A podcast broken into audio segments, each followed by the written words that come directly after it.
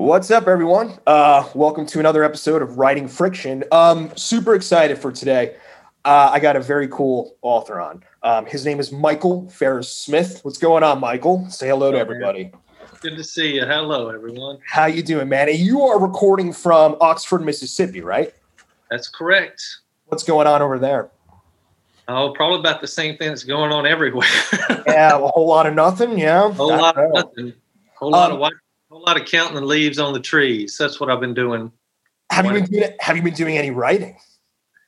Well, it's been weird because um, you know I have two daughters, so with okay. them having, you know, with the shutdown and everything, kids being home, mm-hmm. been very uh, hit or miss. Mm-hmm. Um, not writing much fiction. In fact, almost writing no fiction. But I've been doing some screenplay oh, stuff, okay. adaptation stuff from some of my work with some things we got going on. So I can do that a little easier. You can jab at that stuff a little better than you can.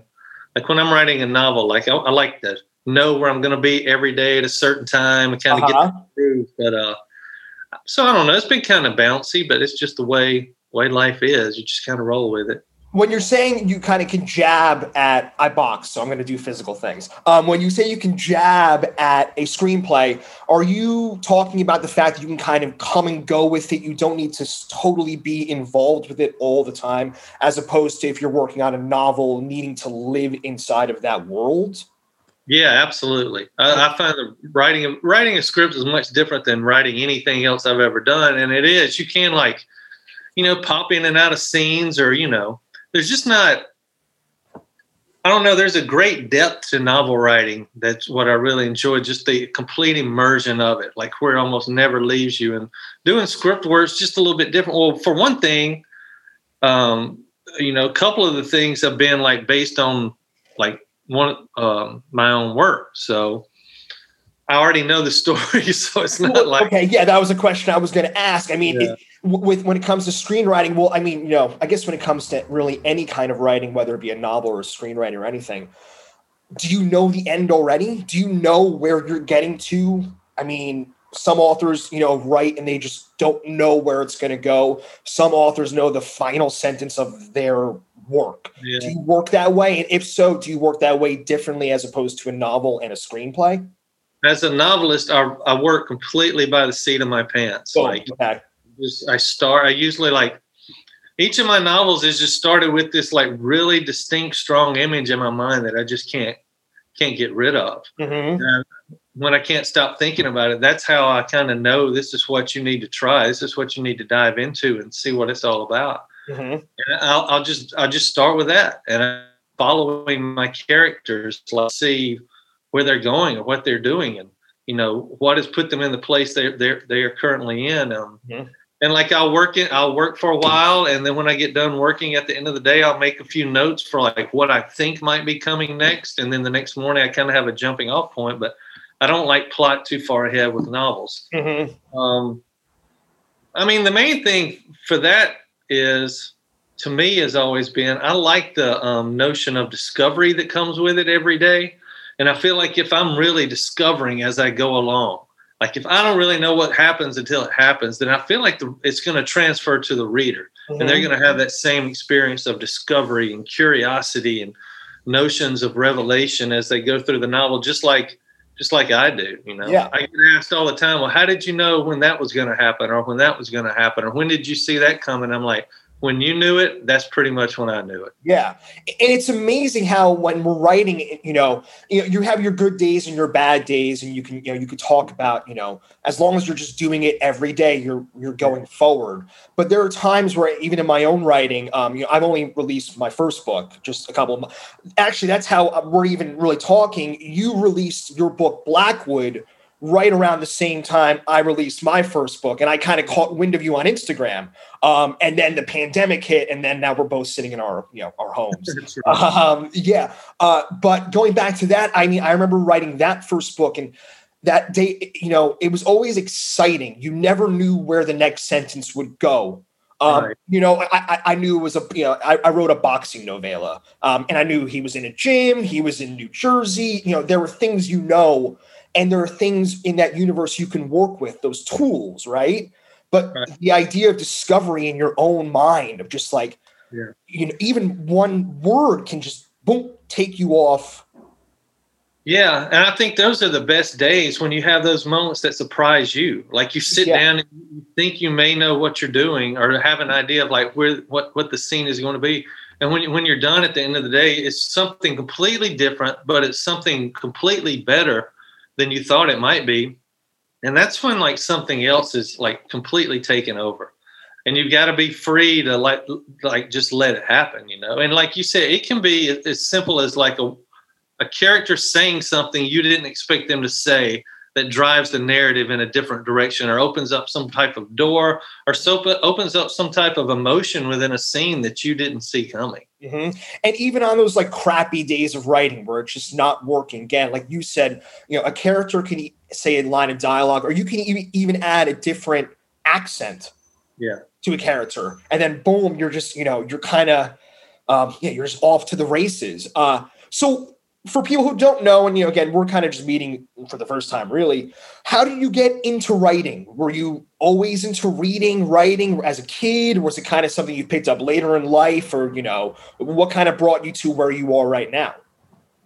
Oh man, it's a long and winding road, I'll tell you that. Yeah, I get, we all have one. Yeah, yeah, I mean, it's one of those things I could have never ever like seen coming. Um, yeah.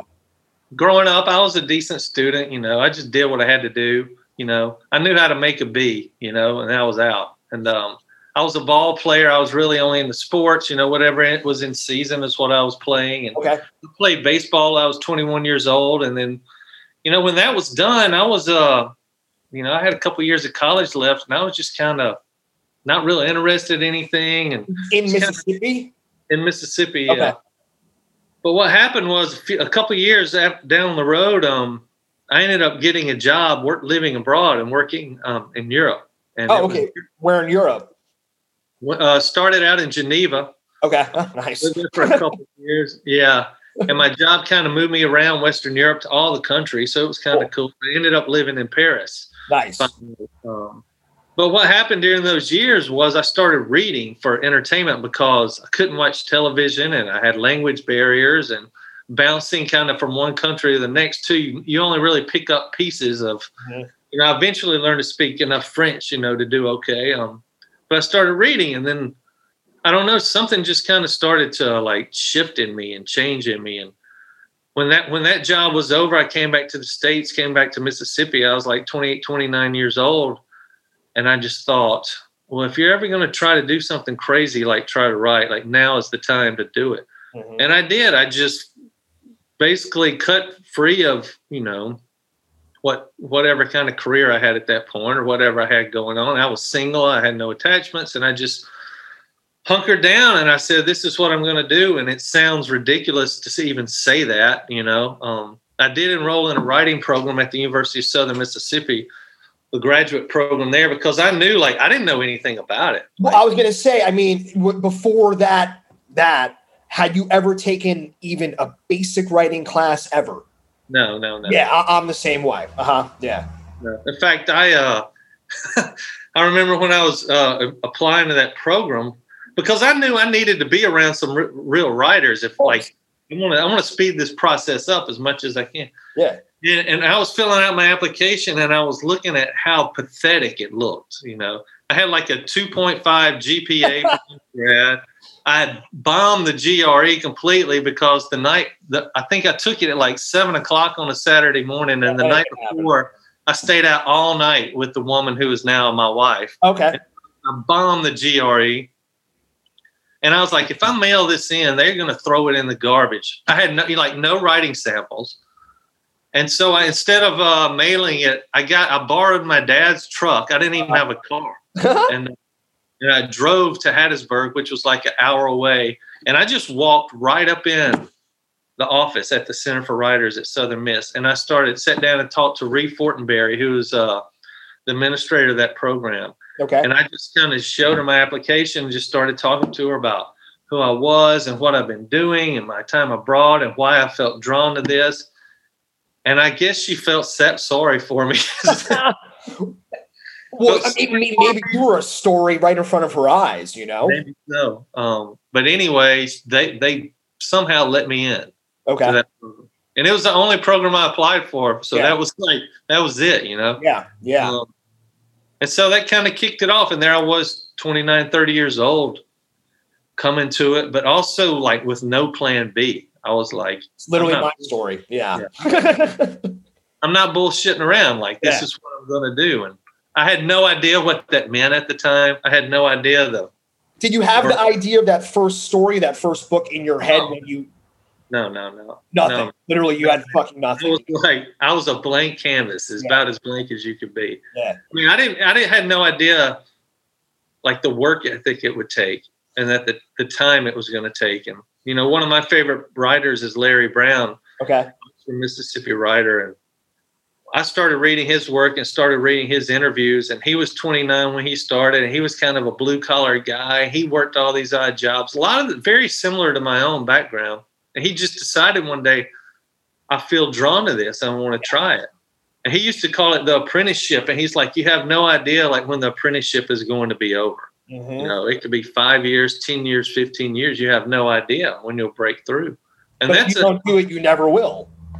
uh, many times. Yeah. Don't every day. I mean, you have moments of light. And I, I mean, even after five novels with a sixth novel coming out in January, I still look for things every day, like to keep me motivated or to give me hope or to give me, uh, uh, take away the doubt or whatever. And I don't know if that ever goes away. I wish it did, but I, I don't think it does. Um, Well, I talk to different writers, and you know, I, I talk about that a lot. Uh, doubt and the idea of just you know battling doubt with my thing is routine, right? So I know every day if I do X amount of work for X amount of time at X you know time of day, no matter how much doubt is in my head, work is work, right?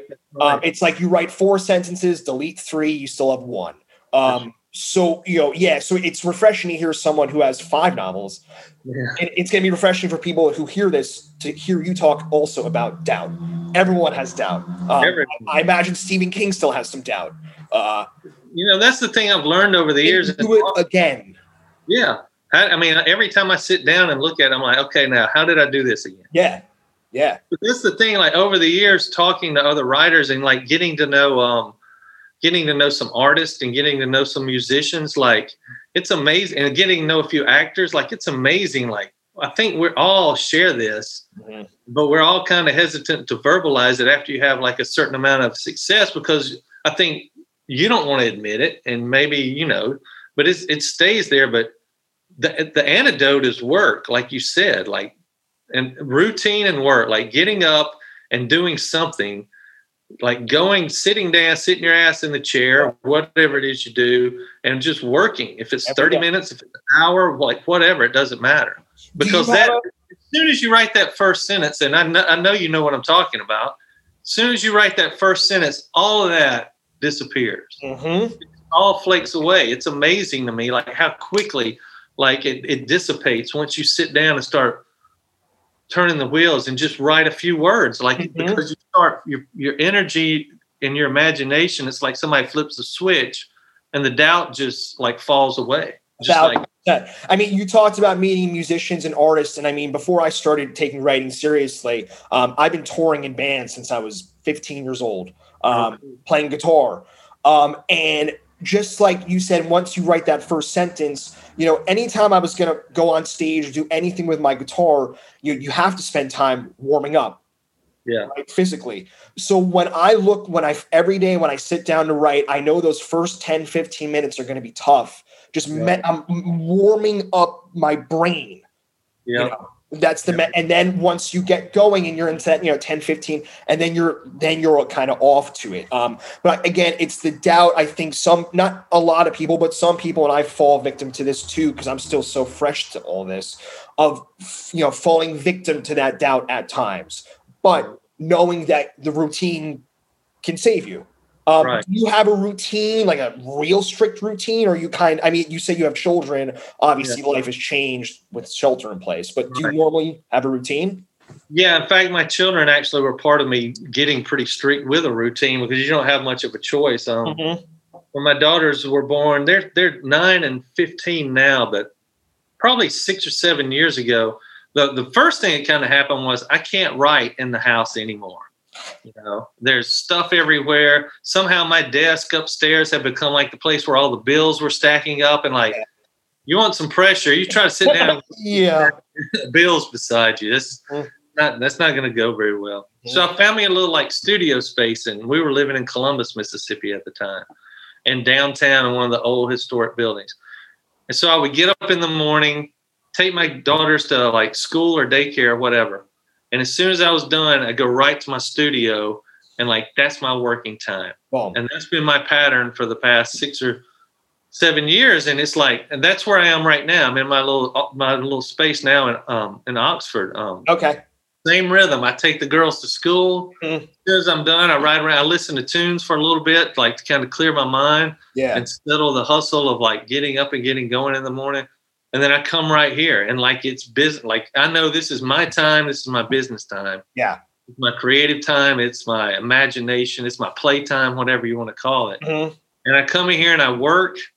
And when I'm done, then I don't feel the guilt of not working the rest of the day. Mhm. And now I can go be daddy. I can go pay bills. I can go run errands. I can do whatever I have to do. And it kind of, it kind of, you know, marinates in me the rest of the day. Like Hemingway, I kind of learned this from Hemingway. Like he would work in the mornings and then he would say, I'm to let my subconscious have it the rest of the day. And I'm not to think of, you know, I'm just to let it kind of, and I, I find that happens a lot. Like you find yourself thinking about it, maybe making a note or like I never sit down and write anymore, but I'll make a note or two, like when something kind of occurs to me. Mhm. Like on your phone or something like that, or yeah. Right. I I mean, used to be on a notepad, but now it's like pop open notes and Mhm. make a little note, and you've got it right there. Yeah, I mean, again, uh, we talked before the podcast. And everyone who knows, um, I own a dog walking business in San Francisco, um, and there are times where I have eight dogs with me, and an idea will just, and I, I, I have to get it down, and I'll just do a voice memo.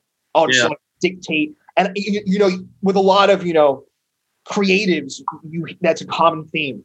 Um, music again, I'm friends with so many musicians, and I know like if a melody pops, they just boom, and to have that now it's just so. I mean, I I, I would have lost so many ideas. I, I tell people all the time, man, you better like if you wake up in the middle of the night and you have an idea, or if you're at the grocery store walking dogs and you have, you better write it down like right then. well, So that's just- like yeah, that's like the Keith Richards "Can't Get No Satisfaction" riff. Um, The famous like he woke up in the middle of the night, recorded it, forgot he recorded it, and then you know, um, you know, That's yeah, that's kind of it. I mean, you know, I, I, it's almost like if, if your writing isn't keeping you up at night, maybe you're not doing it right. I don't know. Maybe not Um, working enough. Yeah.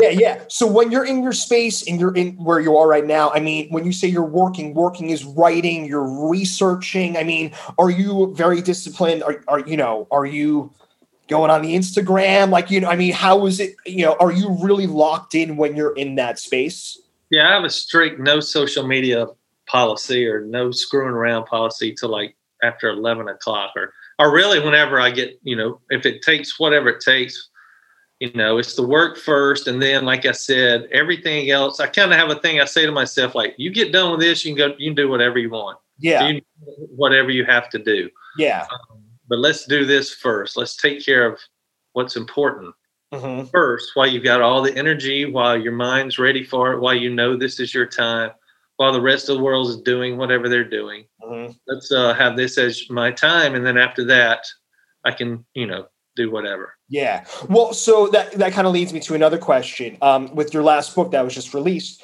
um, you know, again, I kind of caught wind of you through Instagram, right? I mean, we can't deny the fact of how great these social media tools can be. Um, Right.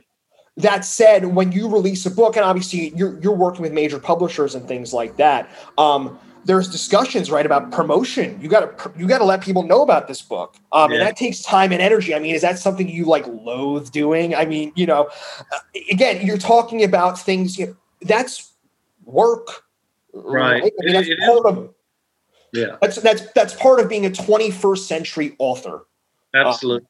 You know, uh, can, Yeah, can you kind of yeah, shine a little light on how you kind of approach that when it comes to promotion and things like that? Yeah, you know, it is something like I talk about with with publicity and marketing, and they have their own ideas and they're doing their own things. But Yeah. I think too, like you kind of have to do some stuff yourself. Um, Mhm. in coordination. I try to do it in coordination with what's going on, just because it's not my favorite thing to do. Yeah, yeah, I think it is necessary, and I think it can be fun too. yeah. And like it's a way to find out about um, a book coming out, or the reviews, or a book tour, or if you're doing a live Zoom event or whatever. Um, yeah. well, I can tell you this: like this year, it's been, and you know this, it's been very important because Blackwood came out. I think it was March the third, Yeah. by March the by March the tenth, everything was shut down. Like you had book Right. signings, right? You had a Oh, I had a whole tour like set up. In fact, I did like uh, two or three Mississippi events. Mhm. Then I went to Memphis and did an event. And I was the next morning. I got on the plane in Memphis to go to Charlotte to head out on book tour. And then the time, two hour flight from Memphis to Charlotte. When I got off the plane in Charlotte and checked my phone, everything had changed. The NBA had canceled their season. The NCAA tournament had been canceled, and all of a sudden, everything was being shut down. Mm-hmm. And my publicist was like, You should probably just turn around and come back home. And I was like, Yeah, I think I should probably just turn around and come back home. So, like, not only was like, in the book- Charlotte airport. yeah, I, I, I know that airport. I spent a lot of time traveling to Florida as a child, my mm-hmm. grandparent, and that was New Jersey to Florida. You lay over in Charlotte. I know that. oh, yeah. It's an interesting place to be during the. the yeah, is the Cheers bar still there? Oh yeah, of course. yeah, yeah, yeah. I know it. I know it. But all the all the all the indie bookstores closed Yeah. and were closed for a few weeks. Even Amazon stopped shipping books. Like Oh, You're I didn't know that. it was like a month to get a book. Like you couldn't like. And same thing happened in the UK. Like I, Yeah. you know, uh, released at the same time in the US and the UK. Yeah. And there was truly like no way to get a book in your hand like within like a few days. You couldn't go to a store. You couldn't get one shipped to you. Mhm. so all of a sudden it was like a very strange thing you know fortunately the reviews kept going and i was lucky you know to get you know some really great reviews in some great places which i helped think helped but you know we recorded a, a, a the guy who owns my building here is a filmmaker and we did a, a kind of a cool reading I That saw was- that the one where you're like kind of reading on the stool and it's kind of rustling. burned out building That's a kind dope video. Yeah. So we were pass that around to all the bookstores and everyone who could Yeah. share it So, you know a way to kind of keep keep yourself out there you know the best you can to. so um, Have. So I mean, it's a necessary evil, but I think you can have fun with it. I think you know, as long as you're not, you know, on it all the time and where it's distracting, you know, you from what you're supposed to be doing, which is the next thing. Then Mhm. you know, I think it's fine. You know, Yeah. Like Uh, you and I wouldn't have hooked up without it. So I mean, you know, to- again, yeah, no, like you said, it's a necessary evil. It's just, int- you know, I, I always make the joke like, what would Philip Roth have written on Twitter? you, know what I mean? Like, you know, the especially in 2020. Um, but yeah, I mean, you know, these mod this distract. I mean, because with writing, it's you have to spend so much time. To write. You know, if I if I you know I'm pointing at my guitar, if I write a little riff real quick, it's like boom. I mean, you know, it's it's it's there. Like that could take ten seconds. Um, Right. It doesn't take ten seconds to write a paragraph. It it doesn't even take ten seconds to write a shitty paragraph. It takes Right. longer than that.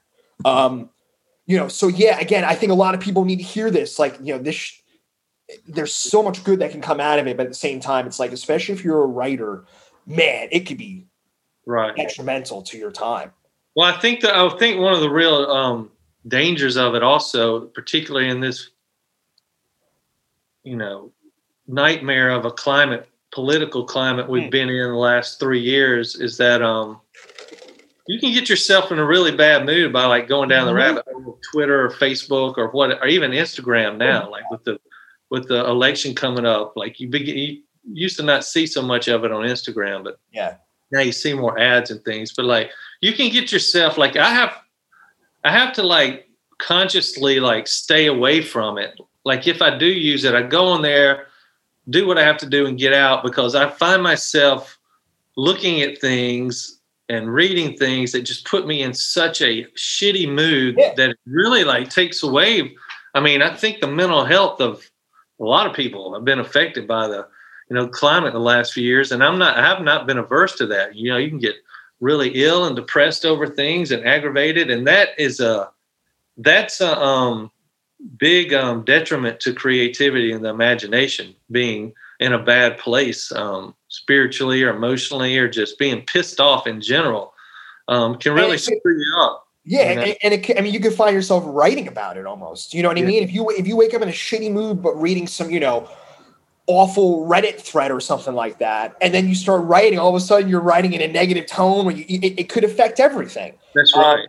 Yeah, I mean, uh, well, I think Zoom gives is giving us a couple more minutes. We'll uh, kind of keep going. I'm, I- we'll, we'll have you back on. Who knows? Um, yeah, but I, I want to kind of stick it back to when you first started doing all this, and you had that, you were writing that first book, um, and you have the doubt, and you're picking up. You know, you're, you're, you're I'm 33, right? So you're, you're you know your late 20s, early 30s. Um, when you were locked into that story, I mean, was there anything that was going to get in your way from finishing that first book? I mean, did, were you just like overtaking? Were you just kind of like, how did that first book really come about? And then once you had that done, did you feel more freedom after that to continue writing? Well, I think um, I, just like everybody else, I've got a couple of failed experiments in the drawer or in the landfill or wherever. And I would say, you know, my first novel was not a first novel for a while. I stopped and started a few things, and I was in the habit. Like I started out writing short stories and trying Okay. to publish stories. So I was, but I wanted to get away from that. Like I wanted to do novels. Like that's kind of why I got into it. So when I first started trying to write novels, I would get to like that 50 or 70 page mark and I would just hit the wall because I wasn't like, um, I hadn't um, trained, so to speak, Yeah. for a novel yet. I was trained in the short story. Yeah. But I can remember like, um, once I finally said, I'm going to write a full length manuscript, I don't give a damn what happens. You know, when I get stuck, I'm just going to make something else happen. I'm just gonna like walk somebody into the story that who hasn't been there. I'm gonna do anything, but I'm gonna make it. story. It's fiction. You can do whatever you want. That's right. Bring, bring in a gorilla for Christ's sake. Doesn't matter. Do something. Um, and that's that's kind of the lesson I learned. Do something. You know, mix things up. Bring in another character. Add dynamic to the story. Bring in some storyline that hadn't been there before. Let's layer this thing. And once I did that, I did. I finally made it through like a novel manuscript. It was like however many words, sixty thousand words. But I felt like God, I did it. You know, I did it, and I think it's okay. I mean, and it was okay. I, you know, and like I said, it's in a landfill now. But least, oh, so know- that was not the first book that you would go on to publish. no, no, no, no. Ah, so you wrote an entire novel and literally threw it away. oh yeah, absolutely. Okay, everyone needs to everyone needs to hear that. Okay, good. Oh yeah, absolutely. I probably wrote a couple of, you know, quarter length novels Yeah. and threw them away before I wrote a novel and threw it away before I finally like hit on an idea that I was like, okay, I feel like this is different. Okay. and I felt it was different for a couple of reasons. Like I was more trained and kind of seasoned for the longer form. yeah, yeah. During all that writing and all that throwing away, I was getting better. you Okay. know? I was continuing to get better. My sentences were getting better. You know, I was continuing to read too, which also makes you a better writer. I, I didn't want to cut you off. That you, well, you said it right. I mean, you have to read in order to be a good writer, and also reading takes time. You know, I dedicate forty-five minutes of my day. Every, it's the first thing I do every day. I, I don't Yeah. have children, right? Um, It's the first thing I do every day, and I know it- just you have to read. Yeah, it's smart. I mean, it's like if you wanted to learn how to be a chef, you wouldn't. You would watch people cook, Exactly. and you would. I mean, you don't just you don't just wake up knowing how to write. You know? Exactly. Yeah, and I mean, you know, I'm I'm on a big. I'm going through all. I'm trying to finish every Cormac McCarthy, but I'm I'm late to the game. Um, and you know, it's just like I read his stuff, and he, he writes a novel in a sentence, and Reading, I, I know by reading that I'm only going to be get become a better writer. No, I can become a shittier writer by reading him. Um, and yeah, I think people kind of, you know, again, I'm so new. You know a lot more authors than I do, but yeah, I- I'm curious how many authors really read a lot.